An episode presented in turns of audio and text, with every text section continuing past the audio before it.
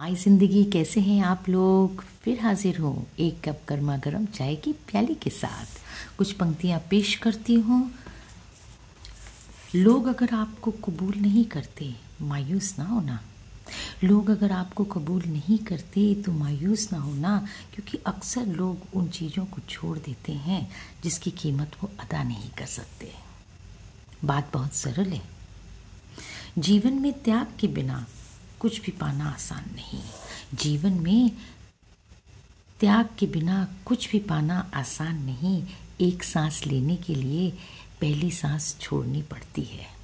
वाह वाह वाह वाह। अच्छी लगी? बिल्कुल। अब अपनों का ख्याल रखिए, अपना ख्याल रखिए। हंसिए और हंसाते रहिए।